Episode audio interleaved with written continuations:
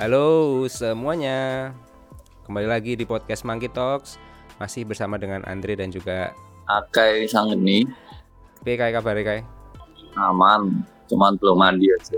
Ya nggak apa-apa lah Mandi itu tuh soal sudut pandang kok Kai Oke, siap. Jadi kita ada kalanya memang merasa perlu mandi karena tuntutan sosial Tapi di sisi lain tuh sebetulnya kita itu berusaha ramah terhadap lingkungan ya kan? Iya. Nggak usah sering-sering mandi lah. Kasihan bumi airnya dihabisin buat mandi.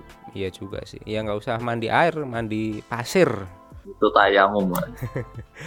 Oke, kita ini sebetulnya eh, mau membahas sesuatu yang dari kemarin-kemarin tuh ditunda-tunda ya. Soalnya kita merasa kurang inilah, masih belum kurang feelsnya belum dapat, belum feeling good ya. Oh, feeling good. Ya ini kan kita masih dalam suasana pandemi kan. Terus yo rasanya pengen toh ngomong ke piye toh corona gitu Indonesia kan. Tapi kan kita ini bukan tenaga medis terus ya kita hanya masyarakat biasa gitu kan. Nah, Yes. daripada kita cuma menggosip mending kita kan ngobrol sama orangnya langsung yang paling enggak tahu lah secara keilmuan ya kan Yoi. gitu nah di episode ini kita mengundang konco-konco doe yang mereka tenaga medis dan mereka punya tentu punya cerita yang seru masing-masing dari mereka dan kita langsung aja perkenalkan ya yang pertama ada Ayu halo Hai. Halo. Oke, kalau tadi kan Mbak sebut tenaga medis, mungkin aku bisa koreksi dikit. Aku mungkin tenaga kesehatan tapi non medis. apa yang membedakan medis dan kesehatan gitu tolong tolong pencerahannya yuk Iya, jadi aku memang bekerja di dunia kesehatan, tapi kan bukan clinically apa sih? Pokoknya tidak tidak bersentuhan dengan medis klinis gitu loh. Oh, Oke. Aku orang nambah wong gitu. Ya, aku lebih ke kayak counseling preventif. Nah, jadi aku kayak apa. Oke, kalau di puskesmas aku ahli gizi gitu aja lah. oh ahli gizi ya ahli gizi di puskesmas ya Tapi jangan konsul diet ya sekarang. Karena aku merasa badanku belum ideal. jadi eh, tidak bisa memberikan contoh yang baik ya belum, belum. nggak apa-apa eh, pembahasan kali ini kita tidak membahas diet jadi jangan khawatir Alhamdulillah. selanjutnya kita juga akan perkenalkan satu teman kita lagi nah kali ini kudune tenanan tenaga medis ya kita akan panggilkan Dangi seorang dokter Halo KB, halo semuanya. Piye Ki sehat Ki Sehat. Mas eh, sampai detik ini masih sehat ya. Aman ya? dirimu berpraktek sebagai dokter di klinik betul ya Iya, betul. klinik. Nah, itu kira-kira gambarannya ya, teman-teman semua. Kita di sini udah kedatangan tamu, satunya ahli gizi, satunya dokter. Tapi eh, mereka mewakili apa ya, Nek? Mau ayo kan ngomongnya preventif ya, pencegahan. Nah, si Danki kan dia mungkin aspeknya nggak cuma preventif tapi juga kuratif ya, ya Ki ya, Eh, penyembuhan ya. iya. ya itu sekilas lah latar belakang. Nah sekarang kan dihadapkan dengan kondisi kita sedang pandemi. Boleh cerita nggak sih kalian misalnya pamannya Ayu ya, yang puskesmas di tempatnya berdinas lah. Di sana itu gimana sih ketika ketika awal pandemi terjadi lalu seiring berjalannya waktu tuh dinamikanya seperti apa? Eh, kalau di puskesmas tempatku sih pas awal-awal dulu ya sempat eh, kami sendiri tenaga tenaga kesehatannya sendiri juga sempat heboh ya maksudnya kita kan yang benar-benar deket ke masyarakat gitu kan nah eh, eh, sempat ada kekhawatiran juga wah kok piye gitu nganu. Apalagi kalau lihat di rumah sakit kan pada pakai APD kayak gitu ya sementara kalau di puskesmas kan terus terang waktu itu APD sempat kekurangan. Bahkan awalnya nggak punya nggak punya APD sama sekali sempat sempat coba cari-cari APD tapi ternyata alhamdulillah banyak masyarakat yang uh, concern ke kami terus dapat sumbangan sana sini sekarang melimpah APD-nya apa yuk? Kalau yang yang tersedia itu APD-nya apa? Oke, kalau APD-nya di kami yang banyak kan dari bahan spunbond. Emang sebenarnya kurang kalau kalau dibandingkan dengan yang di rumah sakit kurang kurang standar lah ya, mungkin levelnya beda. Tapi kita juga ada yang APD yang lebih tahan air. Nah, itu biasanya kita pakai buat kalau ada merujuk kasus aja sih. Kalau yang untuk pelayanan-pelayanan biasa kita pakai APD yang spoonbone itu paling kita lapis dengan lapisan plastik kayak gitu. Itu aja sebenarnya kita merasa masih sedikit insecure kayak gitu. Karena uh, tahu sendiri droplet itu bisa nembus ke lapisan spoonbone itu. Nah, dan balik lagi ke pelayanan dulu juga pas di awal-awal kita kayak membatasi kunjungan pasien ke puskesmas jadi yeah.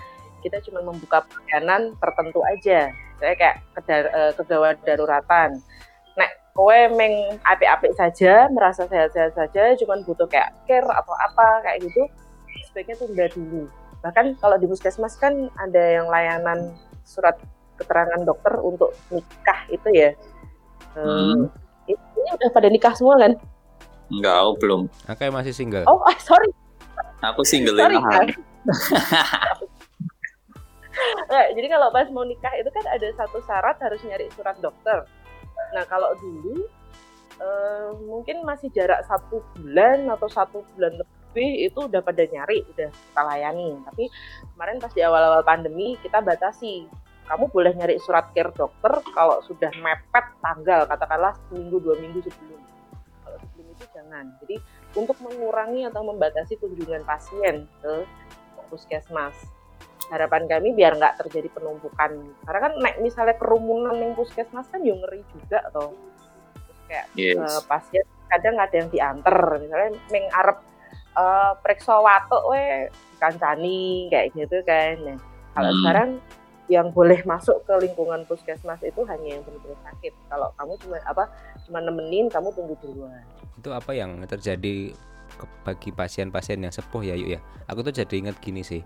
Waktu uh, masih di Jogja ketika masih tinggal dengan orang tua itu kan aku sering dimintai tolong untuk menemani eyang eh, kontrol ke puskesmas lalu nanti dapat rujukan ke Sarjito. Itu itu rutinitas tiap bulan gitu. Nah dan aku sangat yakin banyak yang yang di sana itu yang seperti itu gitu yang ke puskesmas kontrol mm, minta rujukan. Nah seperti itu apa yang apa yang kemudian terjadi di saat pandemi seperti ini nah itu juga uh, ada perubahan pelayanan dalam kita melayani pasien-pasien lansia rujukan kayak gitu.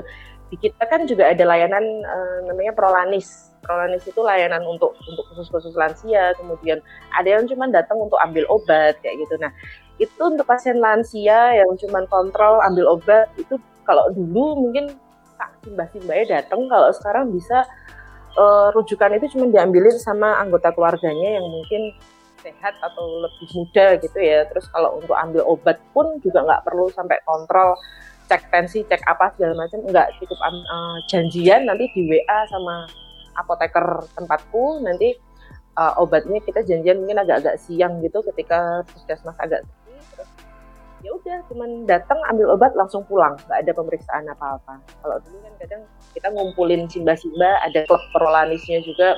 Kalau sekarang untuk sementara itu ditiadakan uh, usia lansia kan usia-usia rentan ya. Beralih ke Danki ya. Tadi kan kalau ayo di puskesmas bagaimana dengan yang di klinik? Apakah lanskapnya mirip ya atau sama? Ya kurang lebih mirip sih kalau untuk apa awal-awal pandemi gitu sama. Uh, mengalami penurunan jumlah pasien.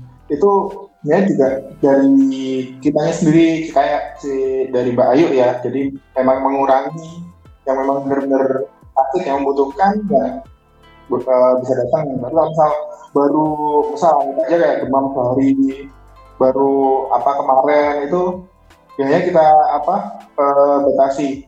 Terus kalau misal dari orang-orang yang sendiri juga mereka sebenarnya kayak mungkin takut juga kali ya apa buat datang ke klinik gitu.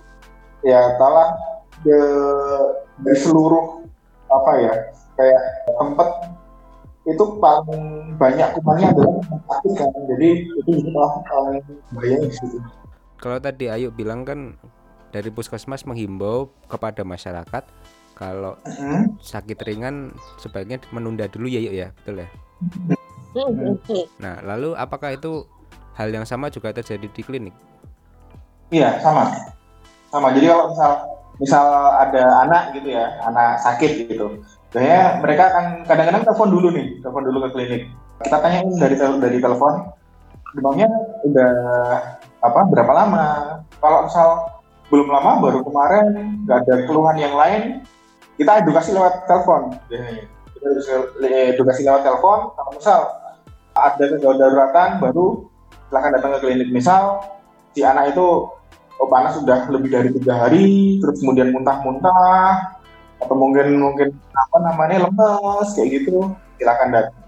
Tapi kalau misal nggak di luar itu masih oke-oke aja dengan eh, kita bilang obat warung gitu ya, pakai obat warung udah mendingan, bahkan dengan eh, menjaga makan dan minum udah mendingan, itu nggak perlu datang klinik. jadi begini kalau misalnya aku ini ya kan bekerja ya kerja karyawan swasta kita dapat asuransi kesehatan gitu. Kemudian eh, secara standar kondisi normal itu kan ketika kita men- mengalami gejala sakit tuh kan ke dokter ya. Biar di apa biar diperiksa lalu paling nggak diobati. Karena kan kita nggak tahu obatnya apa yang persis. Kemudian melihat kondisi pandemi ini eh, saran untuk menunda atau membatasi diri ke rumah sakit kan kemudian membuat kita pertama jaga kesehatannya lebih ya meningkat meningkatkan kewaspadaan. Jangan loro bosok gampangnya kan ngono. Yang kedua nek pamane loro ki nek aku ya aku merasa nih begamang dan bingung pamane ngene loh wah sakit ini nih asam lambung ngono kan. Eh, asam lambung kan bisa macam-macam ya. Bisa entah mah gastritis atau yang sekarang GERD kan. Kita sebagai orang awam bisa jadi eh, indikasi dugaan yang kita kita tebak itu belum tentu tepat gitu. Wah ini kita GERD. Yo nek GERD. Nek ora piye? Ngono kuwi lho. Dan terus kan apakah kemudian pamane konsultasi via telepon itu cukup gitu?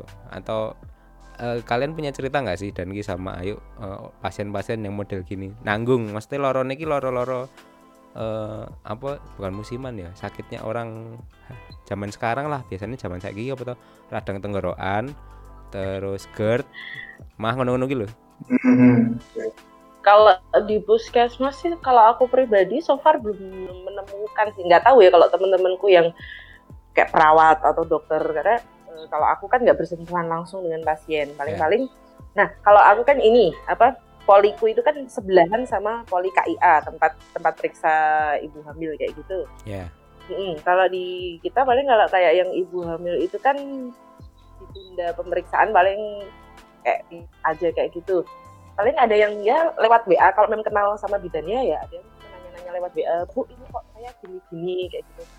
Jadi misalnya bidannya, oh aku paling anu ya udah dia kasih solusi lewat WA aja. Jadi kalau misalnya kok uh, nganu nih agak-agak bahaya nih, ada ada mungkin kayak komplek atau pendarahan atau apa ya baru eh, disarankan untuk mungkin kayak ke klinik atau bidan swasta terdekat kayak gitu gitu. Jadi dan biasanya kita nyaranin kayak ambil apa ya jam prakteknya bukan yang pas jam rame. So Hmm. itu sih paling ya nggak tahu kalau yang kayak penyakit penyakit itu mungkin temen kayak yang perawat atau dokter mungkin ada yang pernah dikonsulin secara pribadi sama pasiennya juga mungkin ada. Sebetulnya itu juga salah satu sih yuk. Ketika ibu hamil itu konsul itu kan sesuatu hal yang rutin ya rutin dalam tanda kutip kadang kan ada yang tiap bulan tapi misalnya ada yang ibu sa- ibu hamilnya merasa cukup pede ya dia nggak perlu sering-sering selama Hmm. proses kehamilannya dia rasa lancar kalau dan Ki gimana Jadi eh, kalau misal ada ada pasien nanya gitu eh, tentang keluhannya, dia bingung, dia periksa atau enggak sih? Kita gali dulu. Misal eh, dari penggalian itu, oh ternyata dia cukup istirahat di rumah, minum obat-obatan A, B, C yang bisa di warung. Coba dengan itu. Kalau misal dengan itu udah membaik, berarti nggak perlu ke klinik atau mungkin nggak eh, menunda pemeriksaan. Tapi kalau misal dengan itu nggak membaik atau mungkin uh, pada perjalanannya dia akan apa ya kayak mengeluhkan gejala yang lain maka baru kita sarankan untuk coba ke klinik gitu. Tapi ada juga yang langsung ke klinik ya. Jadi baru masih awal dok saya baru anu imam kemarin aja sih.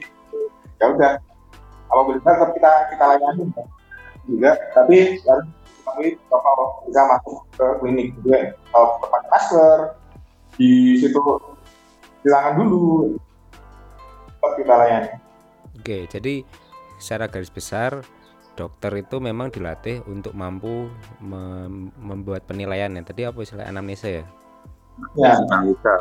Bisa mengidentifikasi eh, kemungkinan-kemungkinannya itu sampai 60% ke pasien, kemudian bisa memberikan eh, saran atau apa namanya istilahnya? Anjuran ya apa eh, apa tuh jenenge nek dokter ki? Anjuran dokter tuh, nah, anjuran dokter untuk misalnya mengkonsumsi obat apa? Preskripsi, ada resep.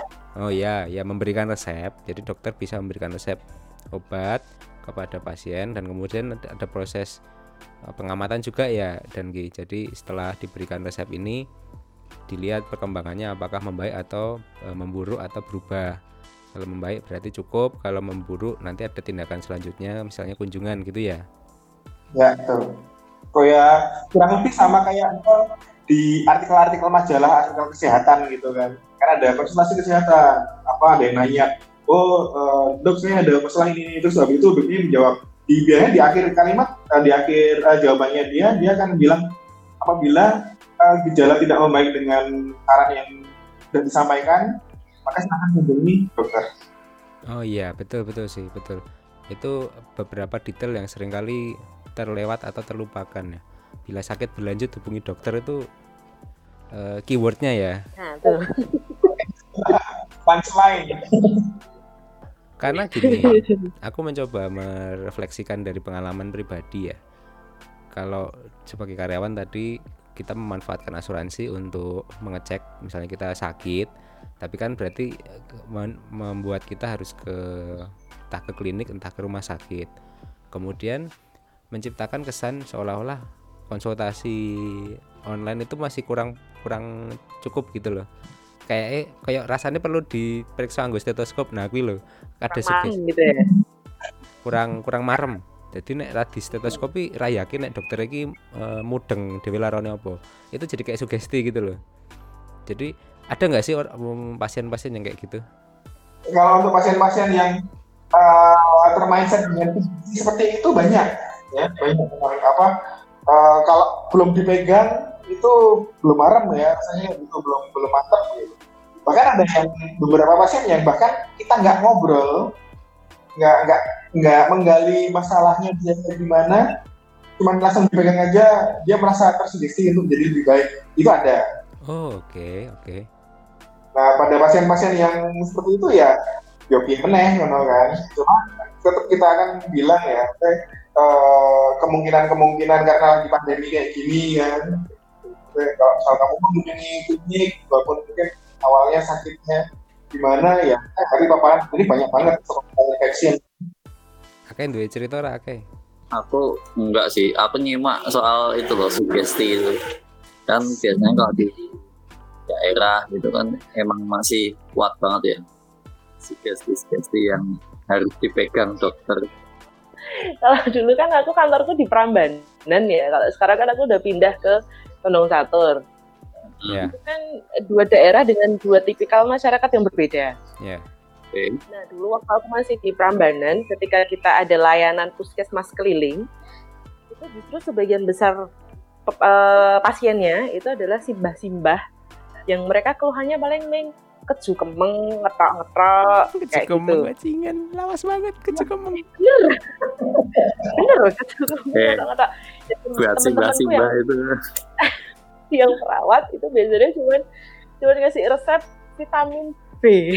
iyalah B ko- B1 sampai B12 ku ya Nah, ah, benar vitamin B.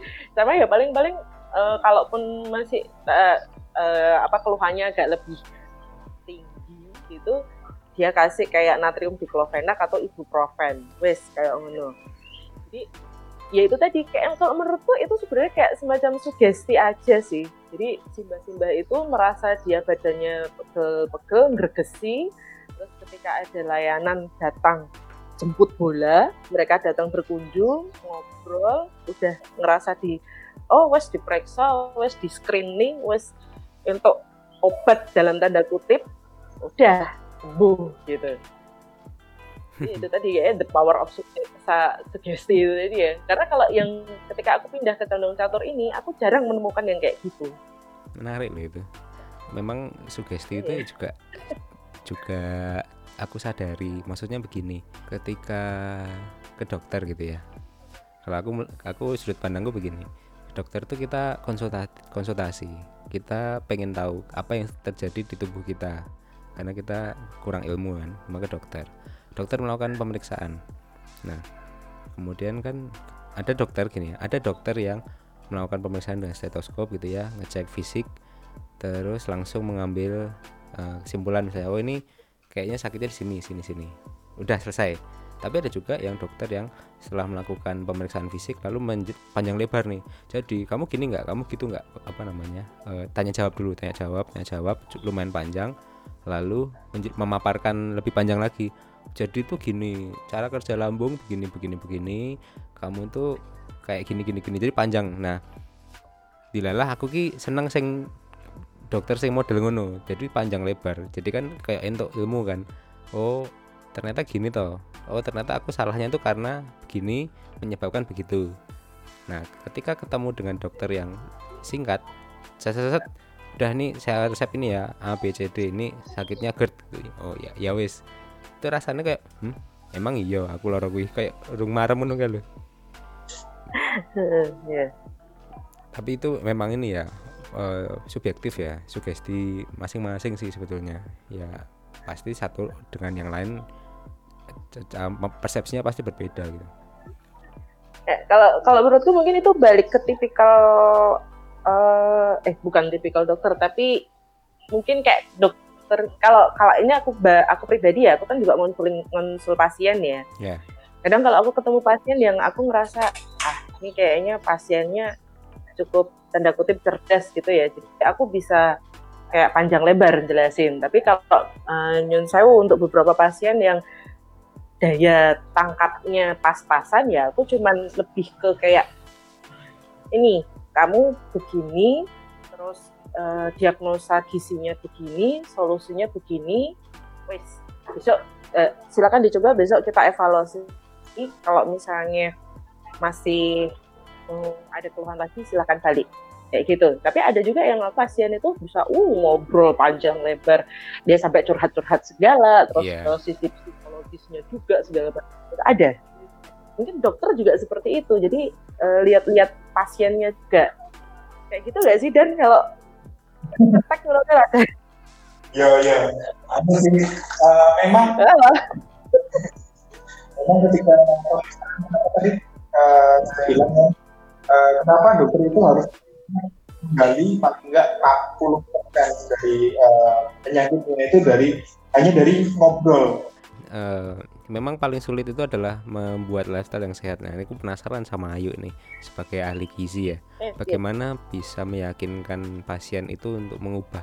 Karena kan biasanya mereka udah terbiasa dengan gaya hidup yang sama dari waktu ke waktu. Ternyata gaya hidup itu nggak sehat. Misalnya ya ngerokok misalnya ya paling gampang ya ngerokok konsumsi gula berlebih, konsumsi garam berlebih kayak gitu yang umum ya. Yang terjadi seperti apa di sana? kalau kalau aku biasanya tak tak gali istilahnya apa ya tak pancing dia buat curhat. Jadi uh, setelah assessment assessment uh, basic ya kayak berat badan tinggi badan uh, antropometri terus status gizi apa segala macam terus biasanya dari situ kan ketahuan oh masalahnya ini masalahnya ini. Nah di situ ngobrol-ngobrol terus biasanya aku akan giring aja sih. Oh biasanya kalau misalnya kayak keluhan kolesterolnya tinggi gitu ya. Itu kan tak nih hasil labnya kan ada ya biasanya ada, ada hasil labnya. Nih kolesterolnya uh, anda sekian. Nah terus uh, tak tanya biasanya makannya gimana? Diolahnya seperti apa? Nah dari situ kan nanti dia cerita. Terus baru ah ini ini ya. Jadi kayak mancing mancing kesadarannya dia untuk menyadari kesalahannya dia sendiri sih. Oh, I see. Dari, nah, dari situ akan lebih enak untuk ngarahinnya karena dia sudah menyadari kesalahannya sendiri. Gitu. Jadi bukan bukan, bukan diperintah tapi dia tahu sendiri gitu. Bukan, ya, bukan, betul. bukan, bukan kayak judgement sepenuhnya dari aku. Enggak, kayak aku cuma giring aja sih, giring giring dia untuk melihat kesalahannya dia. Tapi tetap biasanya di ending dia akan ngomong tapi susah ya mbak. Ya aku paling cuma akan bilang ya memang susah kalau seketika. Makanya kita harus pelan-pelan step by step dan itu dijadikan kayak kebiasaan. Paling kayak gitu sih. Dan cukup berhasil? Eh, belum ada yang balik. Ya itu berarti berhasil ya. Dia berhasil ya. Coba kemarin dan eh, dan apa dan Ki juga pernah konsultasi sama aku lewat WA mungkin ada yang berhasil dan Kok kalau yang itu belum? oh belum bisa. Orang orang nggak balik itu kan dua kemungkinannya berhasil atau malu? Berkurang berhasil. Ya tiga berarti. Berhasil malu atau Nah. ya itu lelah luah ya. Heeh. Balik lagi nih kita ngomongin soal soal corona ya. Kalau aku di sini Oke. atau mungkin Akai yang di sana kita di rumah gitu ya di rumah itu kan misalnya asupan berita ini kan eh, jumlah pasien positif pasien yang men- apa eh, yang meninggal dunia. Lalu belum lagi kalau ada teman dokter ngono sok apa beritanya berita duka no, banyak yang meninggal gitu. Nah kita kita wondering ya di tempat kalian tuh sedemikian menyeramkan saya kayak gitu nggak sih? Mungkin ayo dulu mungkin Nah, itu. Tadi di awal kan sempat tak ceritain sekilas ya bahwa pas di awal uh, breakout pandemi itu kita uh, temen aku sendiri di temen-temenku sendiri itu juga sempat ada kepanikan gitu loh, keresahan. Dan aku pribadi juga sempat ngerasa kayak ada gejala-gejala anxiety. ya kecemasan ya cemas gitu ya? Ah, sektor itu pada aduh gitu ya aku malah sampai ada yang ngomong dia kan rumahnya ngaku batu sok no sekali ciblek cedak sampai nyet nyet kayak gitu. Jadi kayak dia udah udah panik gitu kan. Nah dari dari tenaga kesehatannya sendiri juga udah pada panik. Jadi eh, apa ya? Mungkin kalau di luar sana tapi aku nggak tahu kalau pas awal-awal dulu kan memang sampai ada memenya kan pas dulu awal-awal kasus baru satu dua sampai pada borong masker apa segala macam. Iya. sekarang kasusnya udah ribuan kalau ngomongnya udah santai kayak gitu kan. Jadi itu. Kalau tempatku ya itu paling pas awal-awal dulu sempat ada kepanikan. Kalau ke sini ke sini kita tetap stay alert cuman mungkin lebih gemes sama orang-orang yang di luar gitu loh. Hmm. Jadi omongin gini-gini kok tetap aja kayak gitu. Mereka nggak nggak kayak nggak ngerasain kita tuh udah capeknya kayak gimana kayak gitu. Capek capeknya beneran? Apa yang terjadi di sana? Capeknya itu se- seberapa seberapa capek sih dibanding dalam kondisi normal? Ini. Kalau kita dulu kami dulu kerja itu masih pakai seragam ya. Jadi kalau hari Senin pakai kaki Selasa pakai seragam biru pokoknya udah ada seragam seragamnya dan itu kan baju biasa ya katun ya paling Jumat pakai kaos olahraga. Sekarang setiap hari itu yang dokter pakai APD lengkap pakai masker pakai Google. Hazmat itu? ngapain kayak gimana? Hazmat, yes. Terus aku sendiri, aku bukan memang bukan tenaga medis, bukan dokter, bukan perawat, tapi di puskesmas kami ada kebijakan untuk eh, screening pasien. Kalau dulu ada eh, screening PPAT, PPAT itu pelaku perjalanan antar transmisi. Jadi misalnya orang-orang yang habis dari luar kota, terus mau eh, ke Condong Catur gitu kan harus di screening dulu, terus nanti karantina mandiri kayak gitu kan. Nah, hmm. dia berjaga bertugas jaga di PPAT atau di screening pasien itu juga harus pakai hazmat itu.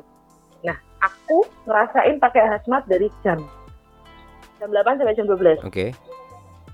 Cuma 4 jam. Dan itu masih di dalam ruangan duduk. Di dalam ruangan duduk. Aku bayangin yang mereka yang ada di rumah sakit harus pakai hazmat komplit kayak gitu dan mereka lari-larian lah jalan ke sana kemari ngontrol pasien dari satu ruangan ke ruangan lain. Belum yang mereka harus apa yang petugas-petugas harus kontak tracing ke masyarakat jemput pasien belum lagi yang petugas pemakaman harus gotong-gotong peti peti berat kan? Iya. Mereka harus pakai baju hazmat. Itu ngapnya kayak gimana aku nggak bayangin.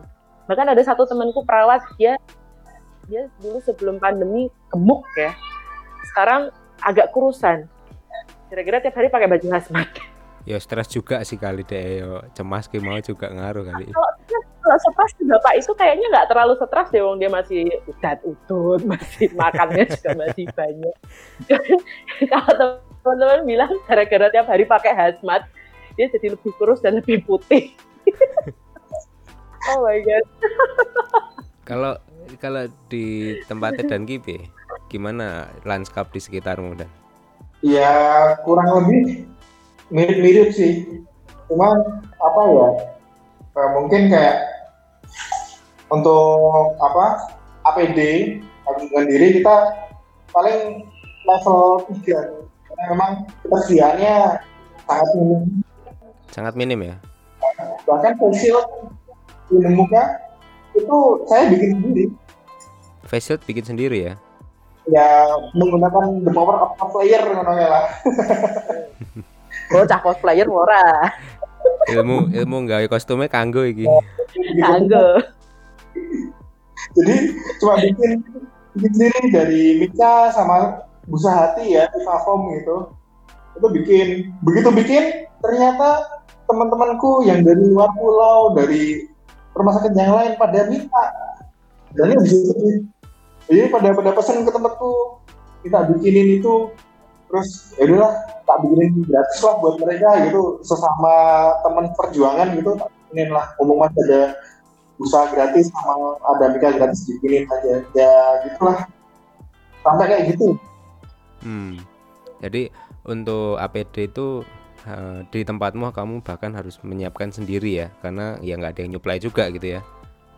Ya karena kan klinik masa ya jadi nggak nggak ada anu nggak ada yang ngasih lah Oh, eh, sorry soal APD ya, itu kayaknya juga emang bantuan pun kayaknya nggak merata deh, karena betul puskesmasku banyak, di puskesmas temenku itu ada yang kekurangan. betul kita Ya. karena satu kabupaten loh. ini puskesmas sebelah satu yang kecamatan kecamatan sama dengan duluku itu minta ke Ah, aku. ya, ya, tahu, tahu. Nah, ad- kadang-kadang di, di tengah ke ke hektikan juga ada kelucuan Terima kasih telah mendengarkan podcast Monkey Talks. Kalau kalian suka dengan podcast ini, share di Instagram dan ikuti terus podcast Monkey Talks di Spotify, Apple Podcast, dan juga di YouTube. Sampai jumpa di episode berikutnya.